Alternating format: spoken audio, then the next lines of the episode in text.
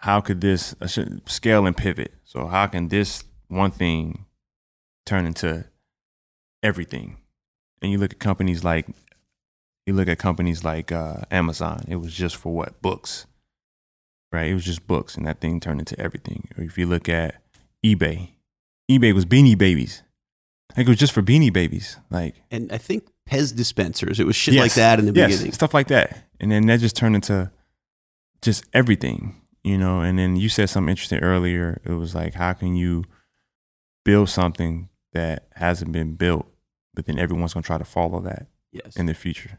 Uh, it's in a great book called Play Bigger that I will be reading soon. Thank you. Uh, but yeah, just looking at companies that are uh, starting off as something like really specific or niche in their own category that that they're really focused on, and then they'll just expand that into all other categories. Thanks for pressing play. That voice you just heard is none other than Golden State Warrior NBA champion Andre Iguodala. And this is a special reissue episode of Christopher Lochhead Follow Your Different, the podcast for people who value real, different conversations about business and life. We are sponsored by Oracle NetSuite. Learn how to turbocharge the growth of your business today at netsuite.com slash different. And while you're there, you'll be able to set up a free one-hour growth review with an expert in your industry. Now, this is a reissue of a conversation I had late last November or early December with Andre Iguodala. He's an NBA world champion. He's been the finals of the um, uh, the MVP of the finals. And, um, you know, we've gotten a lot of requests to reissue this as a celebration of the NBA finals that are going on right now. Andre gives us an insider's view of what it's like to play and win in the NBA and what it's like to be on the incredible team that the Warriors are. And we get some unique insights into his approach into investing in Silicon Valley startups. That's right, Andre is an angel investor. As well, we're also celebrating the launch of his new book called The Sixth Man, which comes out June 25th, 2019. Andre's new book.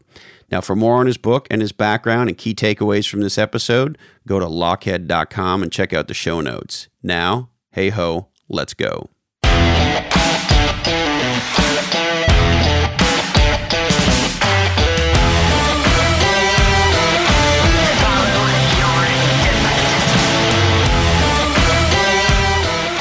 How you doing, Andre? I'm good.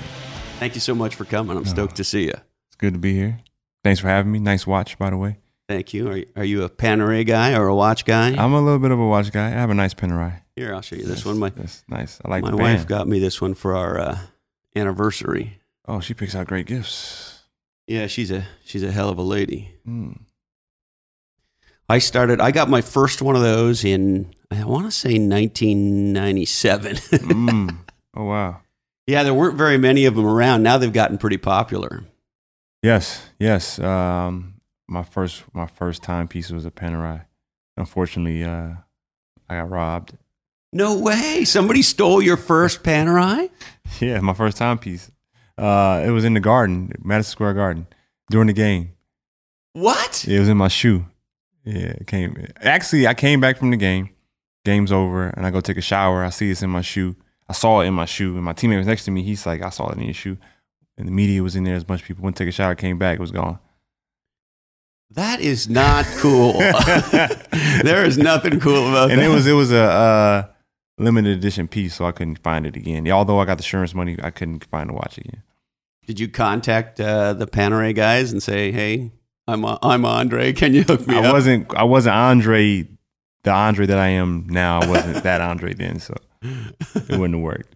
I bet you've made up for it since then. I hope so. that was funny. That was funny. And uh, so, are you still a watch guy these days, or I am.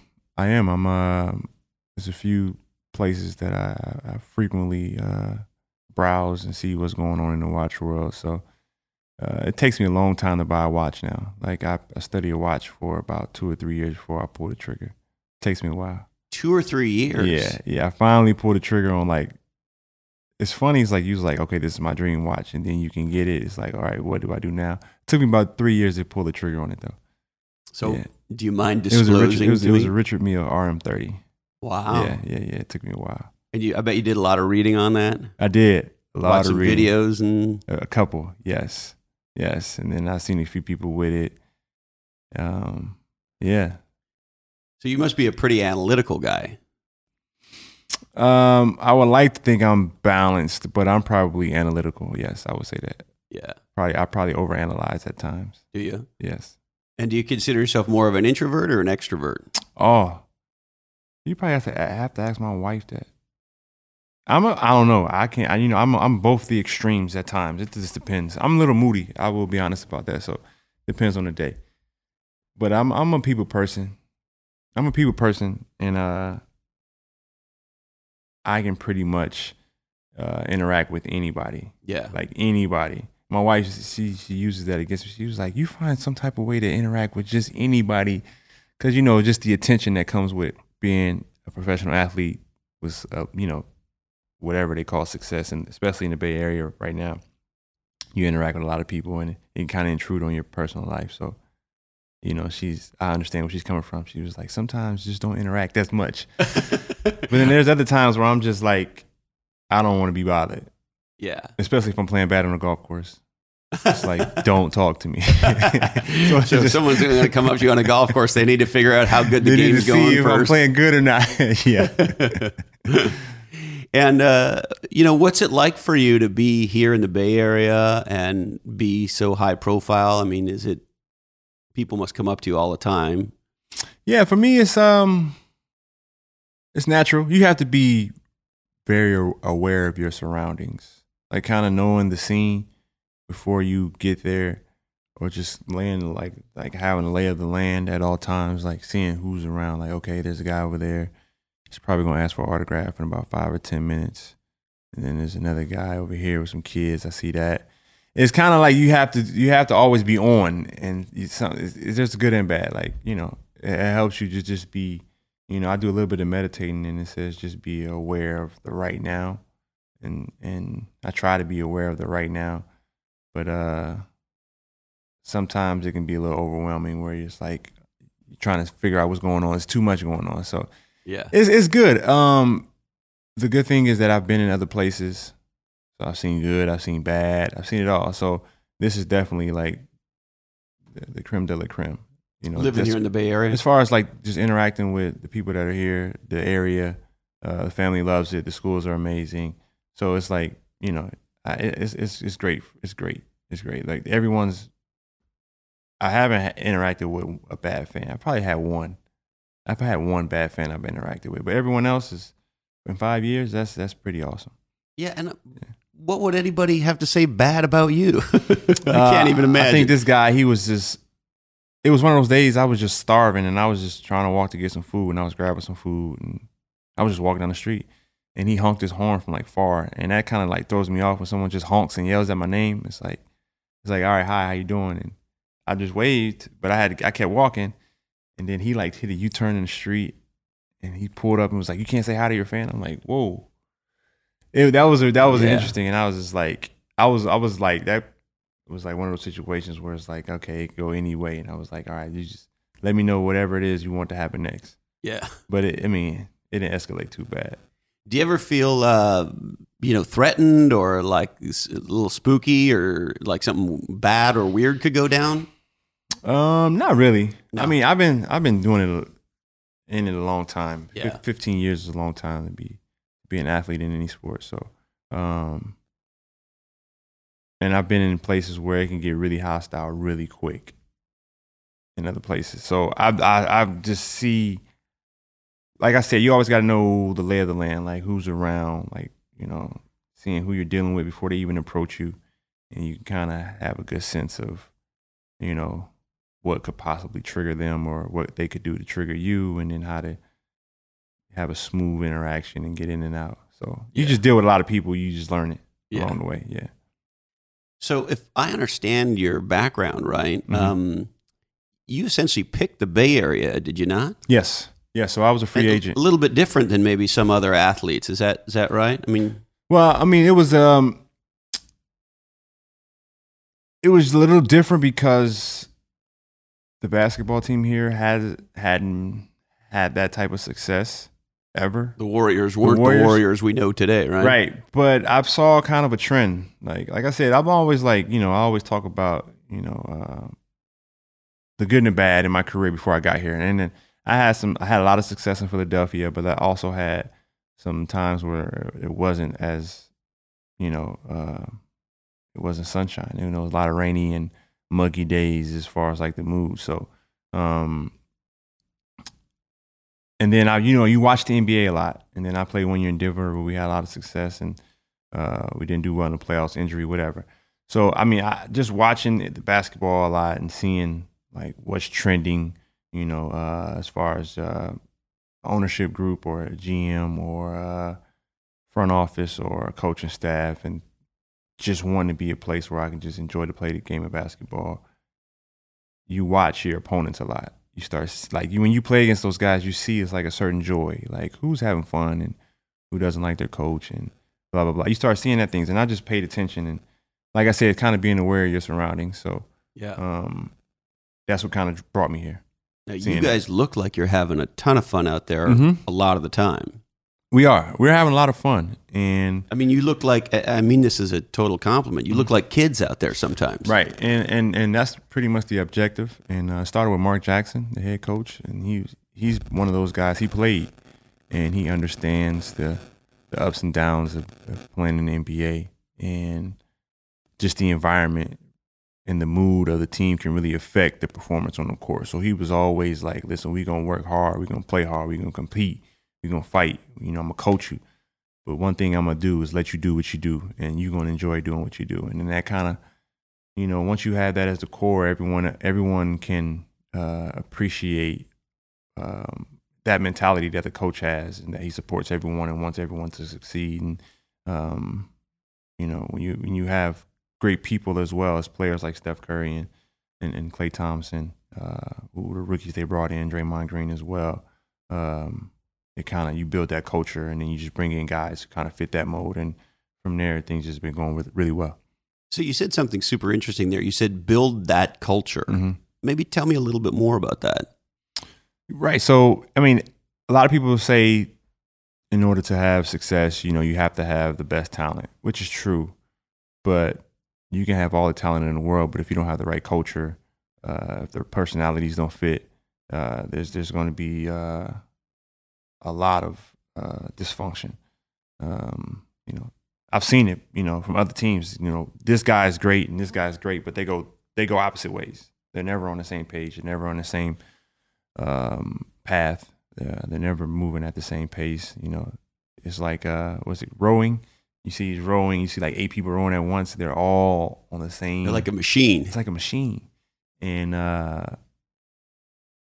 I've seen a lot of people, a lot of teams being out of sync, and um, it's a lot of things that go into having success outside of talent. And you know, there's there's egos involved. Um, you know, there's there's there's fame, there's money, uh, shoe contracts, endorsements, all those things come into play. Uh, just all across sports, especially when you're talking about team and when you're dealing with a lot of dollars And you're young when this happens to you, and right? You're very young, so you know um, when you we talk about businesses. Um, most businesses, you know, the CEOs are, you know, they're they're older than the old athlete. You know, Right. Like I'm the old athlete. I'm 34. Right. I'm I'm like one of the oldest guys in the entire league. And when you see CEOs running companies, you know, and in business, they- you're young. And in the Right. tech industry, at 34, you know, based on my experience, you're hitting your stride. right, You're sort Right. of, I don't know, maybe it would be 34 in business. Certainly in the tech industry, might be the equivalent of maybe 27 or so as an athlete. 26, something like that. 27. Yeah. Right, right, right. But as like my age now, it's like you're looking to you're looking to next. Like I'm trying to figure out what you're doing. Like we spoke about that when I walked in. It's like you know this is this is your volleyball court after school. So I'm asking those questions because that's me. Like soon. Well, I'm happy to give you anything I got. so you see that in uh in sports is like that's a small window. So every so you got it everyone on the same page within that small window of the they're peaking with their talent. So you want to have the best talent, but you also have the right personalities. You got to have the right coach. You want to have the right front office, the ownership group that stands behind whatever you're trying to build. So that's what that culture you're trying to build, putting those right pieces together. And even if you have a the superstar talent that doesn't quite fit the mold, you want to surround them with the right guys that fit that mold to kind of mold him into everything else, whether it's off the court or some things that might be his weaknesses on the court. So uh, I think that's what uh, the team has been able to do really well here is find the right personalities to fit the culture that we've been trying that we have built here. And one of the things I'm curious to ask you about, it seems like as you were building the team, there was an insight around the three point shot. Mm-hmm. And I, I, you know, I'm a fan, but I'm not like a mega fan. So you'll excuse me for not knowing all Mm-hmm. the intricacies. But it, my understanding of you know the game, if I go back to watching you know the Bulls when I was younger, and it was the strategy was always bigger and bigger guys get closer and closer, um, you know, to the net, get into the paint, and, and shoot like that. And and you guys really mixed it up by making the three a huge weapon. And so it seemed like the competition, even today, doesn't really know should we go should we head towards the net or should we go should we stay out here because you're going to shoot a three or they, they never seem to know what you're going to do and mm-hmm. part of it's because you have this weapon that other teams don't seem to have is that a fair assessment or am i not looking at it right It's a fair. It's fair as to what everyone thinks. You know, everyone Okay. everyone thinks it's like okay, they shoot threes, they shoot threes, and then the NBA has become this league where we've been able to play so well, and everyone's gravitated towards the way that we play. We play basketball at its purest form. Some would say, um, and you see a lot of threes because we have two of the best three point shooters of all time. but you Well, guys we have- also We pass have- like We have crazy three of the best three yeah point shooters of all time. yep It started with two. So, yeah, but people tend to forget these this really important thing that we've always done well. And I ain't talking about passing. Passing is very important, but it's this thing we do really well that's always overlooked. And uh, Draymond Green spoke on it this year. It Was how good we've been defensively. So with Mark Mhm. Jackson, we were like top two or top three in the league defensively. So you can score all the points you want in the world. The old Warriors teams did that. You know, they scored, you know, 130, 120 points a game, and, and uh, they were struggling to get out the first round or struggling to get to the playoffs every single year. It's their defensive aspect. So we're very um, balanced uh, on both ends of the floor, but the three point shot is just, it looks so good the way our two or three guys do it that everyone tends to forget about the little things. You know, it's always Yeah. those little things uh, or the, the non sexy things that go on behind closed doors that yeah that really help you get over that to help you get to the top and stay there consistently that people tend to forget about like people everyone forgets about hard work like people just see you as a successful person and they're like wow i would love to trade uh, places with you. And it was like you know you wouldn't stand a chance. Like you do realize you got to work really hard in between everything you see on tv like you see me on tv for five minutes the other 24 hours um no 23 hours and 30 minutes no 23 hours and 55 minutes. I'm working my tail off. Like this is not a game. It's not a joke. I just you know there's and a you've lot been of doing that since what age? I've been playing basketball since like five or six like you know. But it started with a joy. Like i mean that's what you know it's a book i was reading um when, uh, passion meets perseverance. I forgot the name of it. I just know that's right after the headline passion meets perseverance. And the hardest thing is to people don't know how to work hard but they have a passion. Or people work people have a passion just don't know what to put it into. Like they they don't know what's their calling. So Yeah. it's always it's hard to find one of them but it's hard to find both. You know some people don't find either one. They don't want to work hard and they don't have a passion. But when you mix those two things it's like when you when you really do something for free that's when you know you have a passion for it. And then people will say yeah i would do it for free but it's only a small amount. But so i was just talking to someone that was a really good point they brought up. They was like everyone isn't put on earth to be special like you know everyone isn't supposed to be special. Like you just, that's a hard thing for a lot of people to hear right? It's hard like to digest. because today you know you hear parents and Right. you know I, I was just at my uh, nephew's uh, soccer game. Mm-hmm. and every time they kick the ball and don't score all the parents are clapping going good try good try. And i'm sitting there going good try First of all, that looked real shitty to me. And second of all, didn't you see Star Wars? Like there is no try. Isn't that what Yoda said? Right, right. but you know, like you can't. I can't open my mouth and say that because somebody's going to elbow me and say. Hey, you grumpy! Don't say that. We're in a little bit of a sensitive era as well. I think with our kids, we're in a sensitive era where, you know, um, we don't want to upset them or we don't want them to deal with failure. And it's like that's how you become who you are is experiencing failure and knowing how to like fail and then get back up and then it's like okay why did i fail? And then how do i stop that from happening again? Do you feel like in your own head you've failed more than you've succeeded? Or how, how do you think about failure? Um i don't really think of it as failure. I just think of it as just that's just something i was supposed to go through. Like i don't yeah. think of it as failure. Like oh, i didn't fail. I'm just glad i went through it. Because if you know i learned a whole lot going through that experience. Like, and uh, sometimes you say, "I'm really glad it's over," too, right? You're right. Sometimes you say, like, "I'm," I, I get a little too in depth. Sometimes it's like, okay, what, what, was what was it like going through that? Like, I'll relive it. And it was like, man, that was like crazy miserable, but look how I came out on the other side of it. I mean, if I understand correctly, you had some tough times in Philadelphia. Right, just through throughout life too. Like not just in Philadelphia, but like college. Like I never really speak about the tough times I went through college. Like that's when I was uh, suffering from uh, sleep deprivation. Like I didn't my sophomore year, I stopped going to sleep. Wow. Because like I never, I tell people all the time, like I never, I was a late bloomer as far as my confidence. Like I didn't know I was good enough to play in the NBA. And I played I, uh, until what age, Andre? Twenty, till I got drafted. Like Really? So even as you were getting drafted, you weren't sure you were gonna right. So be good funny enough. It's like uh, you going to the draft. I was like, I'm going to the draft. And even before that, it was like agents were showing up to my game. I remember an agent showed up to my game and he ran into me after the game and I was like, who was this guy? He was like, yo, I just wanted to say hi. I'm not breaking any I was like, I don't know if I'm breaking any rules. I don't know what to do right now.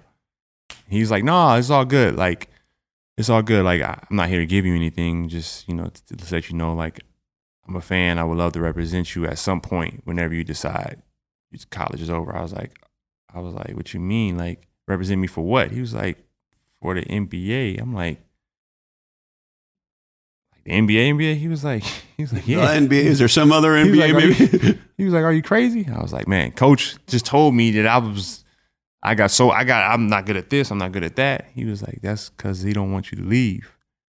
And then that's when your mind gets opened up to so much stuff, and it's like, oh man, like there's a really, there's a really big machine called college sports and there's so much money behind it and you don't know it when you're 18 19 years old. Right. And you're you're just enjoying being on campus and enjoying just the whole college experience and you, yeah. you know you're on tv playing basketball you know you're just trying to improve every day. But it, it, once you start once everything that surrounds it comes into play you have to grow up quicker than you thought. Because you grow up in like uh, once someone gives you the information, it's like, damn, I got to grow up in like five minutes. Like right there on the spot, you have to grow up. It's like now I understand like how much money is involved with me playing basketball, my likeness, and who's profiting off of it, and how much is actually worth, and then me having an opportunity to be a professional athlete and change generations of whoever comes after me. Like right. all that just goes. So that that hits you at what age? It's like at 19, 20, was I 19 or I was 19. When you first got drafted? I was 20 when I got drafted, but when I first met the agent, it was like I was 19. Yeah. It's like, whoa. But but now you know they're trying to create athletes. They're trying to they're trying to create athletes, uh, professional athletes at the age of like four or five. So they're preparing kids to be professionals way too young. And that's why a lot of the kids don't make it. Whereas I was on the opposite end of the spectrum where I was late and I was like, whoa. And it just it just happened fast. But all that was going on. So I'm fighting with, you know, going out performing every night and then fighting with, you know, I even had a conversation with like uh, assistant athletic director. Uh, it was a couple of them. And they were approach me like, I heard you're not leaving school, are you? You're not going anywhere, are you? And I was like, I haven't mentioned anything about it. Like, now you guys are asking me, am I staying? Which further lets me know that, oh, maybe I do have the skill set where before it was like no one was mentioning it because they didn't want to put it in my head. But it, it was that was that was an interesting time. I wasn't sleeping at all. Like I So was do you think they were not looking out for your best interests, or were they? Well, everyone's they- everyone is your your natural uh, human instinct is to look out for yourself, Right. and that goes back to the beginning of times where you you got to hunt to kill, and the, the the human emotion is set up to guard yourself. Like everything is set up so you guard your emotions, you guard your body from harm, all that. You know, it's, it's a funny book. It's a great book. I just read. It was uh, *Sapiens*. I did an audio book, and then uh, I went all the way back. That was one of the probably my favorite books I've ever read. You read a lot, don't you? I try to.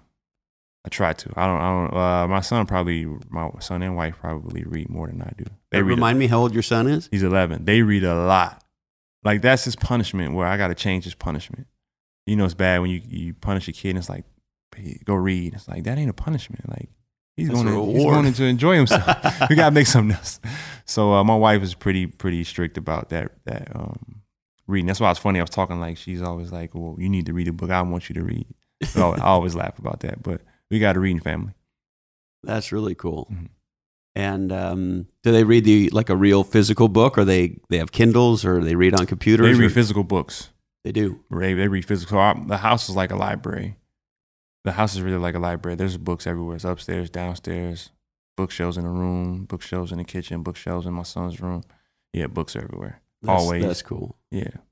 And you know, I, I from time to time will read a digital book, but I, I like to have a physical book.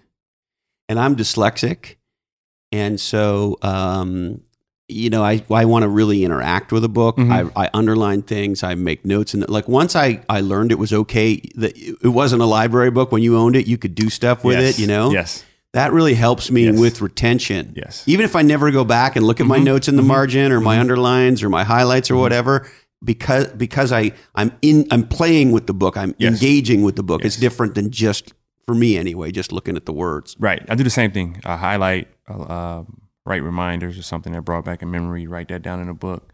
Um, I did. I did the uh, digital book for. I did a couple, maybe classes. Classes you can do them for because it's like it's class. It's like ah, whatever. But uh, for the most part, yeah, yeah, 95 percent of the time it's physical book. Yeah. And you Yeah. you travel with physical books as well when you're on the road so much. I do. So I look kind of weird sometimes. He's like, "What do you, you always got a book in your hand?" It's like, man, it's just.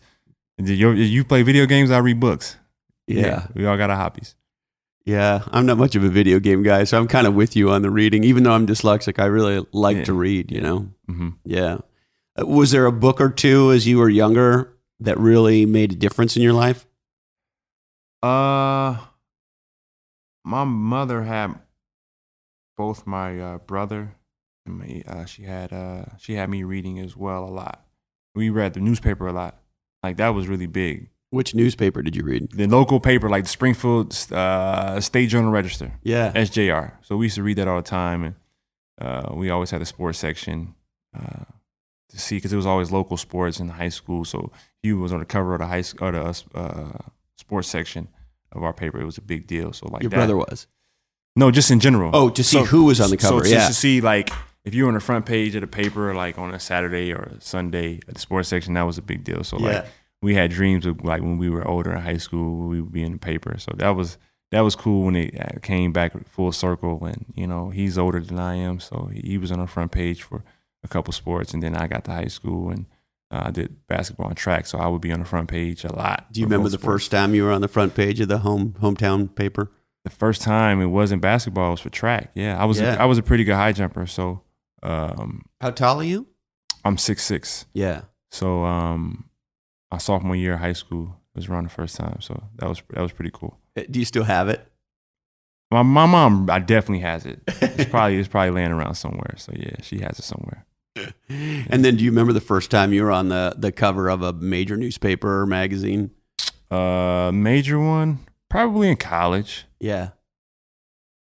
Probably in college. Uh, but it's funny. Like college is like there isn't much outside of what's going on at school. Like so, you know, it was like Arizona.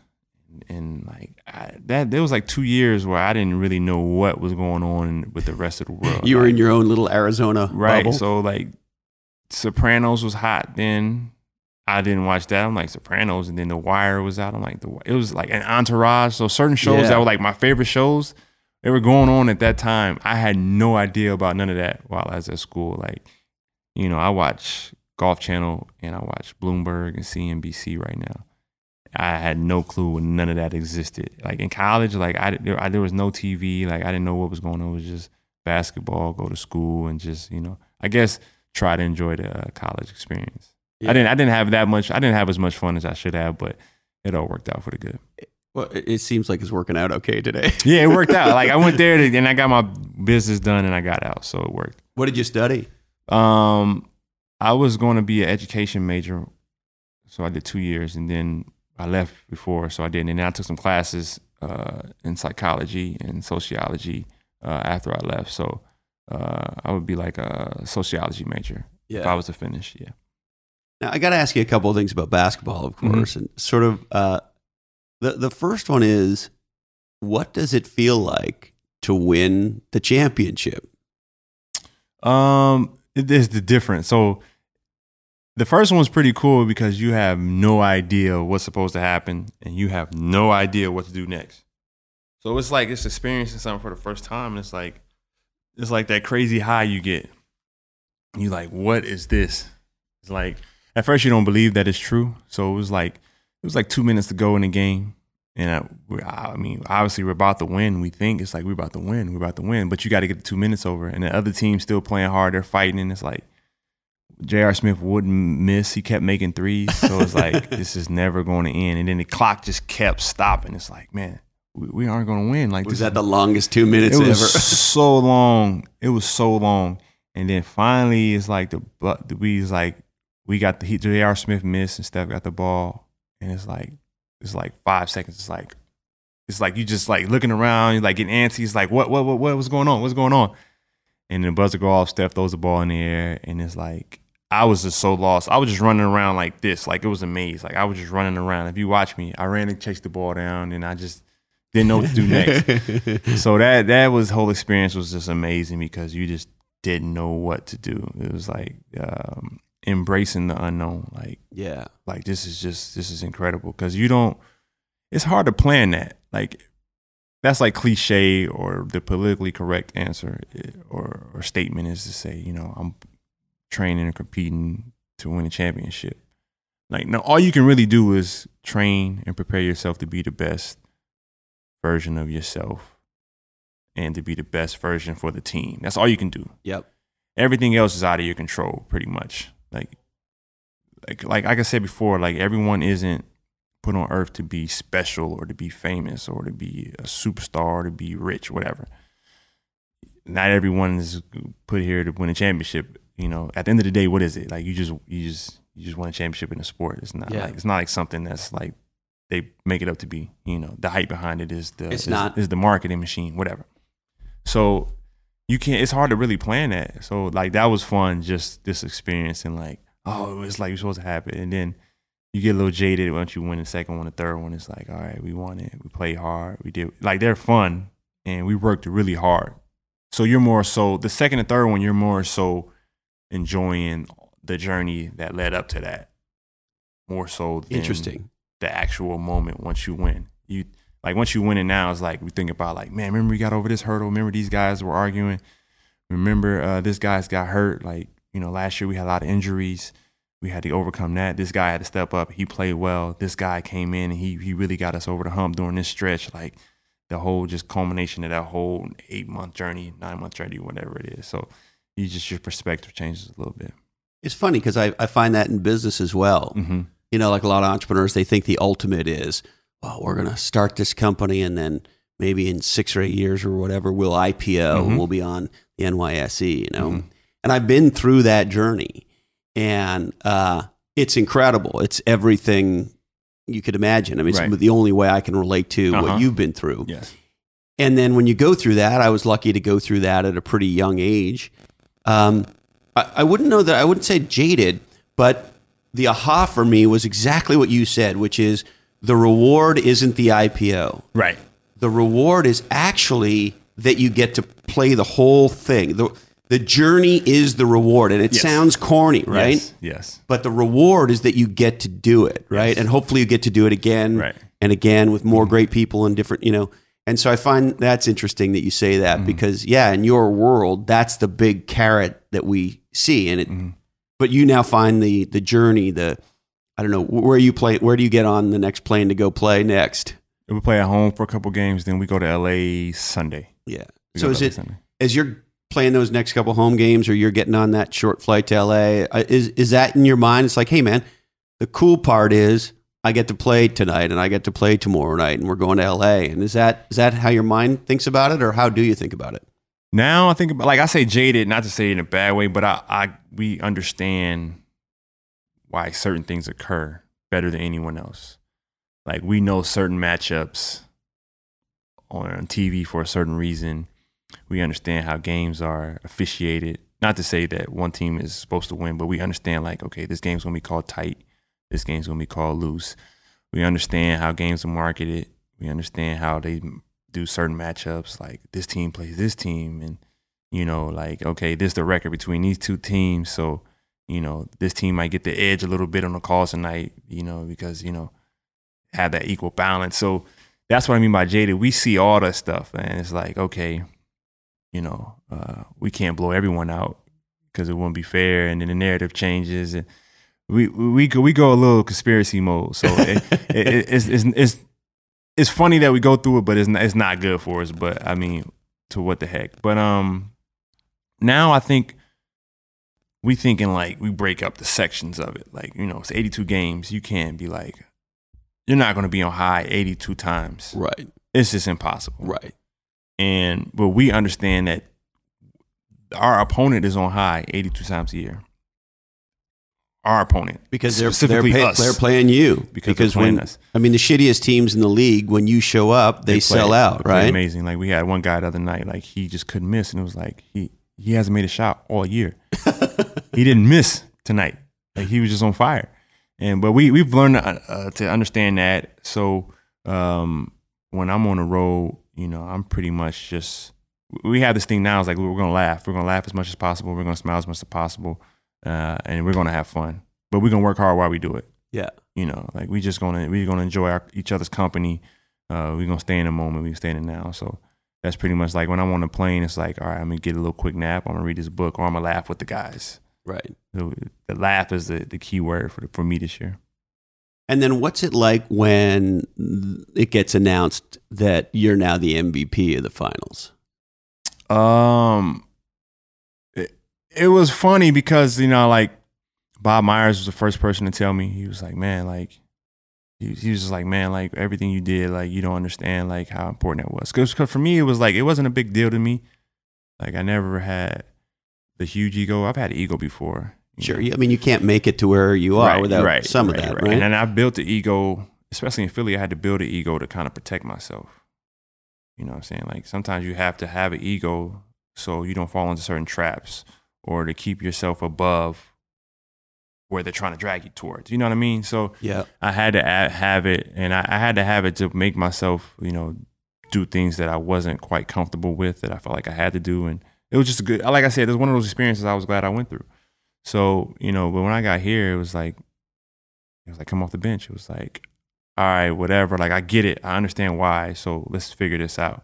It was tough to do, but you know, try try not to complain about it ever, especially never in the open, and just always was like, okay, this is the right fit. I understand why. It's like you're in a job and they move your switch you positions. It's like, why would you move me over here? Like I've always been really good at this. Right. Why would you move me over here? But I saw why the move was needed. Like I I understood it from the coach's perspective, which is And was Coach Kerr, and you know, look, kick me under the table, but was he good about sort of explaining to you what was up and why this was the right thing? Well, the good thing was that we came from the same basketball background as far as we had the same college coach. So in college wow. is where you learn how to play. Like you learn, you're supposed to learn all the fundamentals. You're supposed to be polished up, like turn a raw athlete into a basketball player. And no one did it better than Lute Olson, Hmm. who was our college coach. So we saw basketball the same way. So I So was he like, was your John Wooden, so to speak. Right. So I understood exactly what Steve was saying. I was like, I was like, yeah, it makes sense to me. Like, that's actually a good idea. Like, was I comfortable with it? It was hard to get comfortable with it because I wasn't used to it and it's totally different. So all I was trying to do was make it make it work as best as I possibly could, and it worked. It, the time was perfect because it worked its best at the perfect time, which is at the end of the year, and Right. so Because you got a little extra juice, right? right, right. So And it's a long ass season, isn't it? It's a it? long season. I mean, how I'm- long do the playoffs feel like they go on for 12 months? Yeah, the playoffs get stressed out too. You know, they have to stress the dates out uh, for TV uh, for the audience. So that's funny. The uh, the finals is crazy because you when we're at home we play at five thirty, and we're on the road we play at eight thirty. Right. So it's like two totally different preparations for a basketball game. Yeah. So like those are funny. So you like you, the games are over at like eleven thirty. Like you got like a nine o'clock start time one time in the finals. Like we every time we won, especially when the games in Cleveland, we won twice in Cleveland. Like we don't get out of the locker room till like two a.m. Wow. Yeah. So and then we'll go to like like the party at the team restaurant or whatever they buy. It'd be like four or five o'clock in the morning, and you don't even realize it because just the games just started so late. Yeah. Yeah. Yeah. Are there any cities where you just don't like to play in? Uh, you can't technically answer that question. Okay. Sorry. but of course it's not the city it's just more or less um we've been a little spoiled i would say yeah. so we get spoiled by la you get spoiled by chicago you get spoiled by new york miami um there's some sneaky cities that are really good as well like um what's a good sneaky city like dc's great toronto is one of the best cities in the nba Really? Why do you say that? Guys love Toronto because Toronto is uh, it's not New York. It's like a foreign New York. I mean, you can. It's great food. You can go anywhere. Good, good food. You can. There's a good nightlife there. Guys say. Yep. Um, there's there's always something going on and to do. It's good people there. Surprisingly good food, right? Right. it's good food, So like- diverse. It's so diverse. That's I think that is what it is as well. It's diverse. Um, guys is like guys like Toronto a lot. Like it doesn't. When I first got in the NBA, it felt like we were in a different country. But like after about four or five years, it was like this don't feel like we're in another country. Right. Like this just feels like one of another one of the cities, but a great city. Um, so like we get spoiled by those good cities, and then you go to those smaller cities where the hotel isn't quite four or five star. and Right. The, the room service ends at like nine, Right. and then there's there's no like snack bar. You can't just grab something out the fridge, and you, you just get you become a product of your environment. So you just Right. become accustomed to like really high end stuff, and and then you you forget you take for granted like what it was like when you were AAU basketball or you were on a basketball trips and in you know in high school and you were at the motel and two bedroom and you thought that was luxury. At the Roach So- Motel and right, shit like that. Right. That that's what's that's the funny thing when you go from those terrible hotels and motels in high school to these high end, and then you forget. So when you do get like a, a hotel that's like it's like a Westin or Marriott, Marriott, it's like. Oh man, we, we can't stay here. I gotta get out this hotel. That happens a lot. That's actually You know funny. what? The same thing happens in business, right? you start off, you're a nobody, you got no money, you can't afford to do any of that stuff. And then if you're successful and you become an executive and you're f- flying first class and you get off the plane and there's a guy with your name on it to pick you up, Yep. and then he takes you to Chateau de la Ding Dong, and you know the same thing happens. That's a funny. Actually, I got a funny story about planes. So every team pretty much is outfitted with uh, Delta planes, and they're like fitted for NBA teams. So like the first, So you guys can actually sit in them. right? So the first, so I guess the first probably third of the plane, first twenty five percent of the plane is for the players. Big, huge chairs, plenty of room. Like you can throw all your luggage in front of you on the ground and still have room to kick your legs up. Like So if you're a Shaq size guy, you got room for you and your and your bags. You good. You good to go. And uh, they they just recently redid them where there's a huge bathroom in them now. Like the bathrooms, like you can actually stand up in the bathroom. You can actually use the restroom. So it's pretty cool. And in the back, uh, the coaches have their own first class section in the middle, and then the seats in the back are like regular first class for the media and everybody else traveling with the team. But like, on, but twice a year, so only two times a year, you have to take like these regular, like you just take a regular plane where there's nah, not really first class planes. All the planes are the seats are the same, and you're just you know you're on top of each other like a regular flight. And you won't believe like the moaning and groaning when we have to get on these planes. It was like, what is this whack ass plane? Like, what the fuck is this whack ass plane? Like, why are we on this plane? not realizing like we only got to do it twice a year, and the plane isn't really that bad. it's just not what we used to. So it's funny how you get used to certain things, and you have to humble yourself at times. It's funny though. I gotta believe, you know, I'm six feet tall, and I find, uh, particularly domestic carriers, American Airlines and Delta and United, you know, even in business or first class, they've gotten real stingy around legroom, and like I don't find it all that roomy. Right. And so for you at six six, I gotta believe the regular planes are just not that much fun. Yeah, they aren't. But you mean twice a year You can handle it. Well, like I tell the guys, like I came in NBA 15 years ago, and we've always had good planes, uh, but the Warriors are pretty special. We always tell this is a funny thing. We always tell the young guys, our rookies, who's like, listen, this isn't the real NBA. Like the Warriors, this isn't real. Like this is kind of like a fantasy land. And even like I had teammates in Philly who were like, man, this basketball ain't real. Like this fantasy. We flying around these planes, making all this money playing basketball. And uh, but we definitely tell the guys like, yo, this is kind of like not real life. Like we So have the Warriors are, are even a step above your typical team. we're a step above like a good team. Wow. Cause some teams like you know like I would have discussions with uh like when I was in Philly, I would talk to our uh, traveling guy, and he would be like, "All right, we got a budget. Like teams have budgets, and some teams are really cheap." He would be like, "Listen, we got a budget, so we can stay in good hotels in certain cities, but other cities we can't stay in hotels that are as good." Yeah. So he was be like, "Well, I say this was his idea. We stay in good hotels in good cities, bad hotels in the bad cities. Because what difference does it make if you're in a bad city? Good point. So that's how we did it. But we had to budget all that out. But with the Warriors, it's like there's no such thing as like everything's whatever is the best we can find. And then we actually have food set up. We have food set up everywhere we go with the Warriors. Like when we get in somewhere, there's a restaurant reserved for us. We order whatever you want, food. It's all set up, and then the next day for the games, you know, there's a whole spread after shoot around set up for you, and then after home games, there's food set up, and then you know, uh, we get breakfast and lunch before and after practice. Chefs come in and cook for you, so It's not bologna sandwiches and yeah, mac yeah, and yeah, cheese. Yeah, yeah, and it's like, so I'm on a certain diet. I'm like, you know, I know gluten, uh, uh, vegan, and blah blah blah blah blah. All You're on vegan. right? Not 100. percent Getting there, but not 100. percent Like I, I, I have like Chick Fil A is killing me. so you know, I have Chick Fil A like once a month, maybe twice a month. Yeah.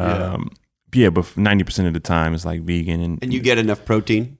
yeah, right, right. Once you start studying it, you can find enough protein. Like uh, you can find it in protein, uh, beans, uh, um, really leafy greens. You get a lot of iron. You get small. So if I eat my beans and my greens, I can have shoulders So like certain yours. certain beans. So like garbanzo beans are, really good. Uh, uh, what else is good? Like any type of bean is pretty much good, but you gotta be careful. Um, some beans aren't uh, like black beans and pinto beans. They're basically like hybrids. They don't really do much for you. Mm. There's no nutritional value, so like you have to be careful. But um, avocado is really good for you Yep. you you just learn what to eat like and then that's what lucky being in the bay area again is like i can eat anywhere like i can just pull up to anywhere and i just food i can find something and Yeah. you go to like, amazing restaurants, right, right? you go somewhere in the south like if you go to memphis uh, you go to miami you go to charlotte uh, certain places like i can't eat you just gotta you gotta figure it out What's that? Was it um, Big Fat Greek Wedding, the movie? There's that scene in the movie where the the gal's boyfriend says to the, um, her, I think they're Greek. If I'm yeah, Big Fat Greek Wedding. Duh. They were Greek. Says to the family, oh, you know, he's vegetarian, and the mother says, oh, great, we'll get you some lamb. oh wow you know, it's like i heard that was a good movie i haven't seen it Oh, it's great. You should. You, it's fun. it it's a fun family movie too. it It make you smile. But um, yeah, it can be hard to eat vegetarian. I was vegetarian for almost a decade, and Oh. traveling. You're right. The Midwest, brutal. Europe at the time was brutal. Oh. You go to Paris and try to eat vegetarian. You know, fifteen something years ago, and it was like, forget it. It's like at the golf snack bar. I got to get on them about that. Like when you go to the golf snack bar, there's nothing to eat. I Yeah. saw like chicken sandwich, chicken salad, salad, a hot dog, uh, chili. Everything has cheese, Lots of cheese. lots right? of cheese, lots of bread, lots of meat. That's my Yeah. son's diet: bread, cheese, and meat. Yeah. So maybe if we could talk a little bit about business, Mm-hmm. you've gotten really uh, uh, focused on startups and being an investor, and Mm-hmm. uh, I- I've read and heard you talk about when you got your first E Trade account and Yes. stuff like that. Yes. So, um, uh, tell me about why you're so interested in business and investing. Well, I mean, you you have to have something to fall back on when you're done. Uh, I think when you're done whatever you do, you know, a lot of people are really locked in on their 401k accounts. You know, even friends that I have back home was like, you know, I had to start focusing on, you know, where I invest my 401, uh, my 401k. Um, so for me, it's pretty similar. But as an athlete, you have access to more things, uh, especially if you have the opportunity to be in certain places where, um, you know, um, you're in one of the larger markets and you have access to it. You know, being in Philly, close to New York. Uh, Philly's a huge market, actually. It's one of the largest markets. A lot of tech companies now, a lot of startups there yeah, now. A lot of things coming out of Philly. And um, you know, growing up, uh, my favorite subject was math. So just numbers, the whole numbers thing uh, was was always uh, gravitating towards that. so I always try to tr- surround myself with the right people. You know, uh, who can I put myself around that's going to hold me accountable? That's going to teach me, you know, what's going on in the markets, what's going on in the financial world, and uh, it's law of attraction. Once you start doing that, you know, you, you start seeing it more and more, and then you accumulate more knowledge, and um that's how it started. You know, it started young too. I, I was just curious. My mom always said I was a curious child. So once I put my mind to something, it was like, how can we uh, be more into what's going on? In, And were you reading the business section and the sports section of the newspaper? Yeah, around that time I started too. Um, I had some had some good friends around my age uh, who went to Ivy League schools, and um, they gave me a couple books. Um, the Dummy's Guide to Investing, or Standard and Poor's Guide to Investing, or Rich Dad Poor Dad Great is, book. is a really good book. Yeah. because being from Springfield, a small town, not as many not as many people were actually thinking about investing at all. Uh, no one. I mean, not too many. Somebody, somebody. My brother went to high school. My brother's high school friends just got in trouble. He scammed a bunch of people money. Uh oh. It just shows you, like, you know, that's just not like something that's typical from an average conversation in Springfield is about business. So, um, yeah, just once I saw like what to read and what to get access to, uh, but it was like from beginner, like what's the difference between a stock and bond? right. You know, like just going that that like early. But it's good to like kind of humble yourself and be like, hey, I don't know. How do you figure out? I think that's another thing as humans. We kind of guard ourselves as we're afraid of not knowing something and afraid to say, I don't know. we forget that everybody walks into the dojo as a white belt, right? Right. Exactly. Exactly. I mean, I didn't know what a stock and a bond was when I was 18 either. Right, right. I'm seeing that more and more. People are like, well, I don't like, what's the difference? And and and, uh, but I always give them that books, um, Rich Dad Poor Dad. I'm like, man, just first figure out asset liability, and like I try to tell my son now, like anything you you whether you have on or that you're purchasing or that you uh, have a liking to. He loves Fortnite. Like, just go look up who owns it and see if they have a stock, and then just follow it, and then look how much money you're pouring into it, whether you're affecting the stock. Like, and, and, and just think of how many people are doing what you're doing, and it, it, it, that's where you kind of just that mind starts wondering, and uh, hopefully he'll understand it and have his own business one day. And so, how's it been for you getting involved in the Bay Area um, startup scene?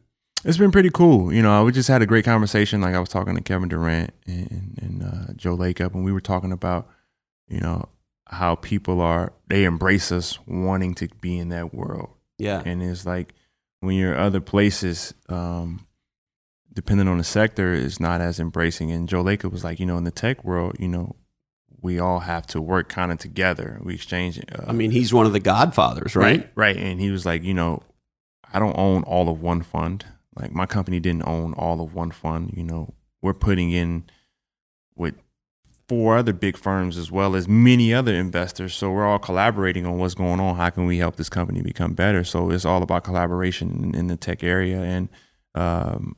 It's interesting in that regard, right? That Yes. VCs on one dimension are, are competitive, of course, yes, but the reality is most good companies are going to have two, three, four, maybe six or eight over time. Yes. Venture capitalists, uh, investment bankers, yes. uh, crossover investors, whatever, on their board. Mm-hmm.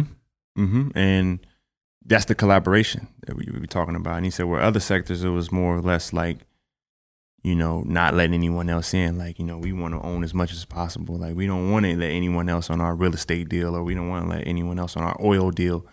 Um, so just this area is unique in that way as well, is that they've just been they've been embraced us, and uh, another positive or another way that helps us be embraced is, is winning. You know, you build a winning culture, and people gravitate to that as well. So. Um, there's no company in the Bay Area that wouldn't want you to come speak about how to be a winner at their right. company meeting, right? Right, right, exactly, exactly. But we we let the guys. That's one of the many alarms.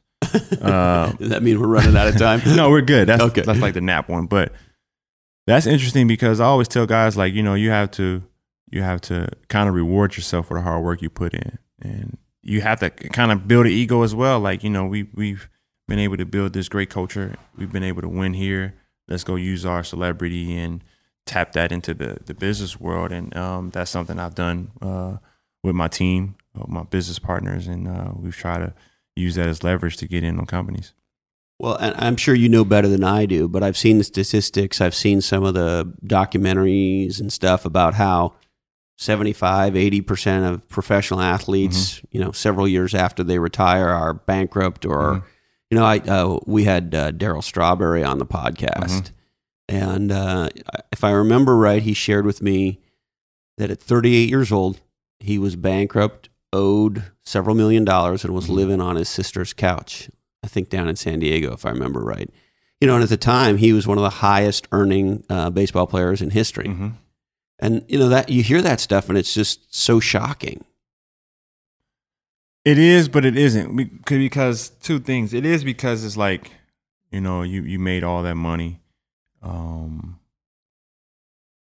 and it's it's really it's really kind of it's hard to spin, but it isn't hard to spin because like once you get involved to like say like Vegas, if you're a fan of Vegas, then it becomes really easy to spin.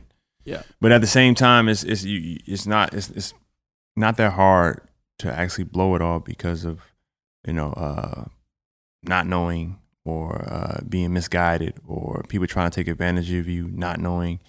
And if you look at the background of the uh, African American athlete, which is the majority of the athletes in the major sports, whether it be football, basketball. Back then we had more baseball, not as much anymore. But our background in financial education is like doesn't exist. Yeah. Like no one told you how to balance a checkbook. You know, no one told you about taxes. Like I was just telling a friend yesterday, like I'm like, yeah, my taxes like I was telling my friend like, yo, that guy's going to make a million dollars, but he's only gonna bring home like four four ninety two or four eighty eight or whatever. And, and, and, the friend of mine was like, well, wait, hold on, fifty percent. I'm like, yeah, our taxes are fifty percent. He was like, I thought it was like thirty or twenty. I'm like, and this is like an adult that's like 34, 35 years old. I'm like, no, like it's half. I would argue in California, I haven't done the exact math. It's more than 50. It's pushing 60 when right. you consider, you know, your mm-hmm. taxes on your property, yep. home and sales taxes when you go to buy shit and mm-hmm. all that. Like we work for the government till July, maybe some some maybe even into August. Like right.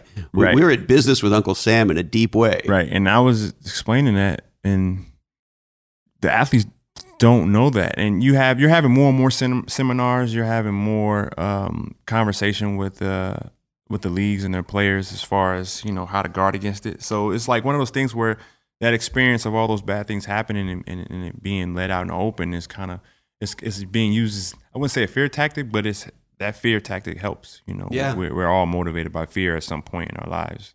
Uh, and for me, that, that played a part in it. Just hearing so many horror stories, and it's like, you know, how do you guard against this? Like, you know, I'm calling all the time. There's no such thing as calling your advisor too many times. It's like, where's where's this or what? Where did these two dollars go? Like, where did this twenty dollars go? You know, my wife's a really big stickler. It was like, she's like, I know my account to the cent. I'm like, it's impossible. She was like, No, I know. So, um, you can get too comfortable. There's that old Mark Twain quote where he says, uh, put put all your eggs in one basket and then watch that basket. Yes, yes, yes. I like that one actually. Um, but yeah, it's interesting because you could, like, I was talking about before earlier about the plane. Like, you can get comfortable with the plane. It was like, no, this is the plane we're in. Like, this is this is the plane. I don't want to go another plane. It's the same thing with you're dealing with uh, you're dealing with dollars is like you get comfortable with a certain lifestyle and then you, you, you go overboard with that lifestyle and you're trying to attain it and you can and eventually it's going to run out because and I spoke about this earlier about the window of opportunity. That window is very short. So you just try to maximize that window, but understanding that you're going to be alive to your 85, 90 years old. And it's not just about you, it's about leaving a legacy behind for Yeah. the next generation and the next generation. So you you have to think about all those factors, you know. And it's funny because I just talked about that earlier too, is just meeting an agent and it's like you can play in NBA. It's like all that stuff is like in the blink of an eye, you got to grow up. Right. It's like you know now it's just it's bigger than me. That's what I've learned in the last couple of years. Is like it's it's much bigger than me, especially what I'm trying to do in the tech space. Is it's not just for me. It's about how can I parlay this uh, to as, to a platform, not just for myself, but for not just basketball players, but other athletes in general. And and then you know because that's really something that's powerful that can be grown. So if you're looking at a tech company as a potential investor, what are the things that you look for uh, to make the decision that you're going to invest? I think it's how how can the company scale? Um, because everyone has this great idea of how this could change the world or, or what it can do to. Um, but my my thinking is, um, how could this scale and pivot? So how can this one thing turn into everything? And you look at companies like you look at companies like uh, Amazon. It was just for what books, right? It was just books, and that thing turned into everything. Or if you look at eBay, eBay was Beanie Babies. Like it was just for Beanie Babies, like And I think Pez dispensers, it was shit like that in the yes, beginning. stuff like that, and then that just turned into just everything, you know. And then you said something interesting earlier. It was like, how can you uh, build something that hasn't been built, but then everyone's gonna try to follow that Yes. in the future. Uh, it's in a great book called Play Bigger that I will be reading soon. Thank you. Uh, but yeah, just looking at companies that are uh, starting off as something like really specific or niche in their own category that that they're really focused on, and then they'll just expand that into all other categories. It's so interesting you say that because you know I've been doing this for 30 years, Mhm. and you just said something, Andre, that I think a lot of people don't get, Mhm. which is to be successful, you got to start in a fairly tight niche. yes, And the crazy thing is, by niching down over time, you're able to go big and wide, right? Yes. But you got to Yes. be known for something in the Yes. beginning, and then Yes. to your point, is it is it scalable? You know, you mentioned Amazon. I was um, in New York at a Goldman Sachs conference when Bezos was on the road taking the company public, and Mm. he was the lunchtime speaker, Mhm. and everybody knew it was going to be big. And I sat there, you know, with everybody else, and watched him give the IPO roadshow pitch for Amazon. And even back then, he said, "We're starting with books." He talked about why, and then he said, "But we think we can add categories." And there was this, I don't know, it felt like to me this collective shiver down the spine, like, "Holy shit, this guy's going Right. to actually do that." hmm like and I, I don't think he could have imagined it would be what it is today but make no mistake he started with that niche category and he wanted to go for it all afterwards. Yeah. And he's going for it all. oh my god. It's crazy isn't it? Yes, i mean watching it go. Did you see this announcement about the the um you know they got they're, they're saying now that maybe they're going to do multiple headquarters because they got all these cities wanting to give them all right. these scooby they snacks Got, they got two headquarters, twenty five thousand employees each. yeah Right. Yeah, it's gonna be crazy. and, everybody's fighting over them Everybody's fighting over it, and and and I'm I'm. Is it insider? Is it is it is it insider trading? If I'm trying to find out where they go next before anyone else. not if un, unless Bezos or a senior executive tips you off, then no, that's Oh. not it. Insider trading is I'm an insider. That is to say, Oh, I have material inside information. I know what city they're going to go to, and I say, "Hey, Andre, they're going to Right. DC or Right, wherever." right. That's insider trading. It's gonna be a And by the way, when I do that, I go to jail, and you go to jail if we act on it.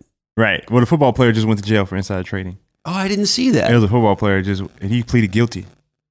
yeah, that's that's heavy. Yeah, that was interesting. that was interesting. So if I was a startup uh, CEO hmm and I was talking to you about investing, maybe let me turn the tables on you quickly Mhm. and say, so hey Andre, um, you know what can you do to help us build and scale our business um, from where you sit? Well, I've uh, seen, I've been investing in about 30 to 40 companies, about 34, 35 companies um, through consumer products, through enterprise, um, through a lot of different uh, investments. And um, I've been able to make the parallel from the tech or the startup world in sports. Um, I've seen the company, I've seen the team start from the bottom and how do they grow and what do they implement? How do they build the right culture? How are they on the right track? You know, uh, it goes from getting the right talent um, and not just talent, but the right talent. That's a big thing. You know, um, I think uh, Steve Jobs spoke about that. He didn't quite fit in with, with everyone else. Yeah. So what were they? What did they do? They changed his hours of work. It's like, okay, you work from this time when no one else is here because you're you have that right amount of talent, but we don't want that to be a conflict with everyone else or everyone else being a conflict with you. So, you know, um, to having the right coach, that was like you know, the having the right coach who, who was supervisor put him in the right place to where he can succeed. And you know, uh, you know, Wozniak, Woz had a different perspective on things as well, where he was a little different. So they say, you know, you be you over here, and and that's all about having the right pieces in place and um, growing not too fast, but growing at a steady pace. Uh, getting the right people on your board. You know, I've been able to um, build network with the right people who've been on a lot of successful boards. Uh, I'm talking about big time companies and Do you think you'd like to do that when you're done playing? yeah, I would love to do that. Uh, I have a, uh, I have, I have some close friends who are, um, who aren't known. No, one- they aren't household names. Like no one knows who these guys are. That sits on a lot of boards, and I learned a lot from them. Do you know Brent Jones by any chance? Brent Jones, Does that name ring a bell? He was a uh, world champion, um, Super Bowl champion, multi 49ers. Yeah, yeah, I know Brent Jones. And yeah, yeah, right. He was a tight end. that's right. Yeah, and he end. won three or four Yeah, three or four, championships. yes. and he made the successful transition. Had an incredible Mm-hmm. career as a venture capitalist. Uh, mhm. he, he's been on the podcast. He and you know I've actually done business with Brent, hmm and I'll tell you there is no honor more honorable person in my career than Brent Jones. Mm. And I mean, I don't know a ton ton of guys in your world, of course, but of the few that I know, he's made that transition from athlete to professional investor and Mhm. heart. You know, someone who really helped a lot of startups over time. That's interesting because it's in the Bay Area, and there's a lot of guys, a couple guys from that team who have crossed over. You know, Yeah. Ronnie Lott has crossed over. Uh, Joe Montana does a lot of great things in the business world. Um, he does some a lot of investing as well in startups. Uh, uh, he has his own wine as well, so he's doing a lot of business things. Um, so yeah, a lot of those guys that had success on those 49ers teams are, you know, getting into that tech world. So is that where you see yourself in I don't know ten or fifteen years? Yeah, I would like to be a kind of a, a renaissance man of it all. Uh, that being kind of the hub of everything, like everything's centered around that.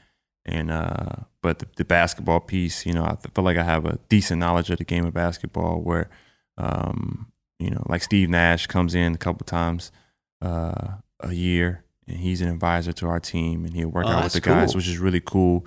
Fresh face to see. We don't get tired of him, but he's got the respect because of the you know the career he's built for himself, and um and and so that being there, and then you know I got some a few fashion things that I'm doing, uh, fashion startup, you know, I'm working with that's that has a chance to do some really cool things as well, and uh, curating some looks and lookbooks and seeing the ins and out of that company. Um, so yeah, it's just it's a lot of different places that I can go, and, and but I want everything to be centered around the, the tech hub.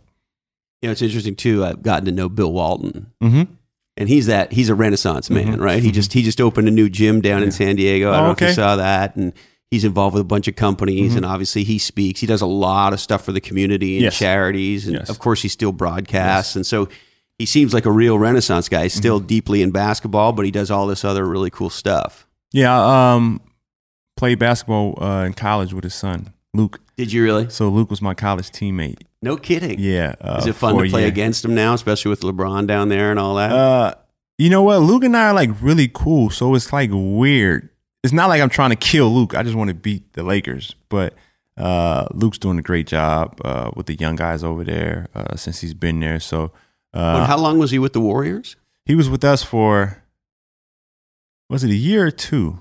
I think he was. I, think he was with us- longer than that. He was with us for two years, but he was Okay. assistant coach. No, he was with us for two years because he took over a lot of time for Steve in the second year, and um, he was with us for two years, and uh, he did a great job. Uh, I consider Luke like family. So that's like my man. It's it's always weird. Uh, I want him to win, but not necessarily necessarily the Lakers to win. So it's kind of weird. not just this year, but always been like that. Like I don't want anyone to win, but us. But it's weird. It's like I, I kind of want Luke, Luke to succeed though. So Yeah. it'd be funny how that plays out. Interesting. Now, I want to be super respectful of your time, Andre. Is there anything else you want to talk about before uh, before the game clock runs out on us here? um, I mean, I, I guess I probably was ended by saying, you know, just um, I have this like, you know, this focus or this goal to kind of like start something uh, that will, you know, stand the test of time, will last long after I'm gone.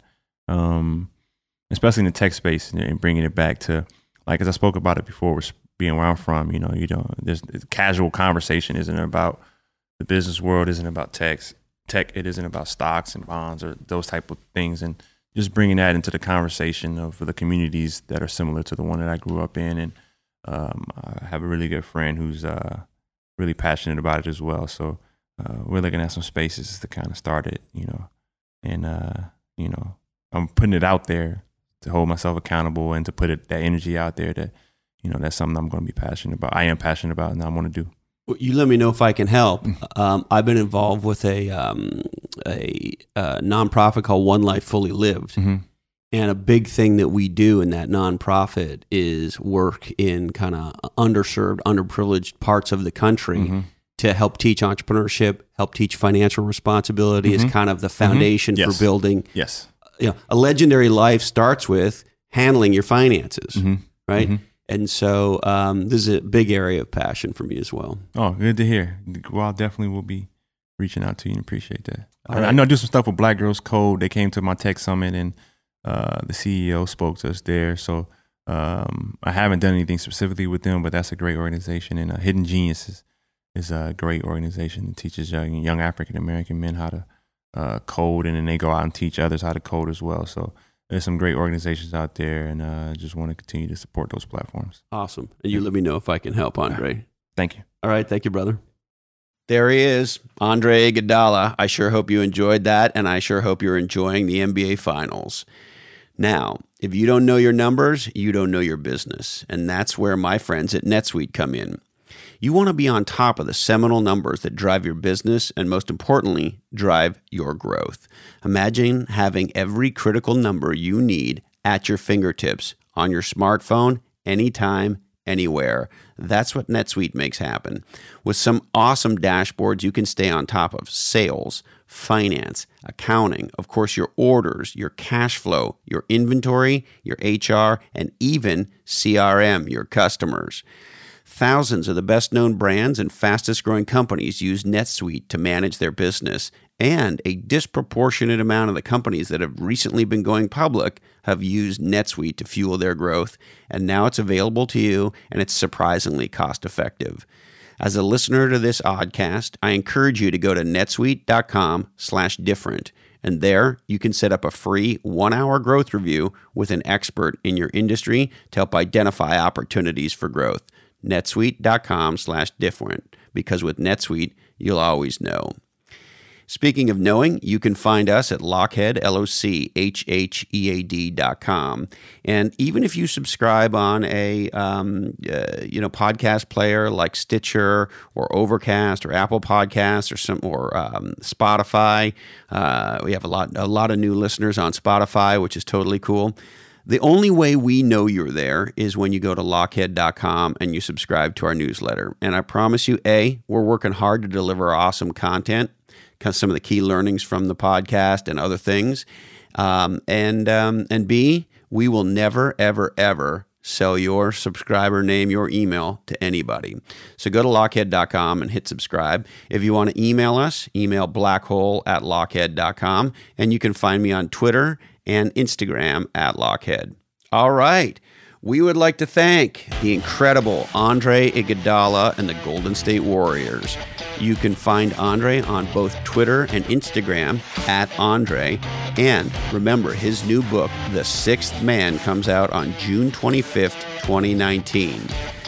Uh, the Mission Daily Podcast, a podcast for smart people who want to get even smarter. It's one of my favorites. Amazon number one bestseller, Niche Down, by Heather Clancy and myself. How to Become Legendary by Being Different. Check it out at lochhead.com the amazing folks at onelifefullylived.org. Dream, plan, and live your less, best life. Go to onelifefullylived.org slash lochhead to learn more about our conference in October in beautiful Long Beach, California. Now, if you're entrepreneurial and you want to grow yourself and grow your business, why not check out the awesome content at growwire.com? And if you want to get back one of the most valuable things we all have, which is time, why not check out Bottleneck Virtual Assistants and leverage the power of a virtual assistant at bottleneck.online. And the amazing folks at Habitat for Humanity. Their vision is of a world where everyone has a place to live. Check out habitat.org. All right, I need to remind you that this oddcast is the sole property of the Lochhead Oddcast Network, and all rights do remain perturbed. Uh, we must warn you that this oddcast is clearly produced in a studio that does contain nuts. And uh, speaking of production, we're produced by the nicest man in podcasting, Jamie J., edited by none other than Sarah Parrish and Mike Gee. Show notes by Rowan Nostros, and email newsletter by Karen and Christine Onahog. Remember to teach kids sports, learn how to dribble, support your local NBA team. Remember the sage words of uh, Tom Waits, who said, Fishing for a good time starts with throwing in your line. Buy John's Crazy Socks. Remember, going slow in the left hand lane is illegal in many states in the United States, so get out of the left hand lane if you're not moving. Thank you, Candy Dandy. Love you, Mom and Dad. And hey, Colin, this oddcast really ties the room together, doesn't it? Today, our deepest apologies go out to the Toronto Raptors. Sorry, Raptors, we just ran out of time for you. That's it, my friends. It means the world to me that you would invest part of your life with us. Stay legendary, and until we're together again, follow your difference.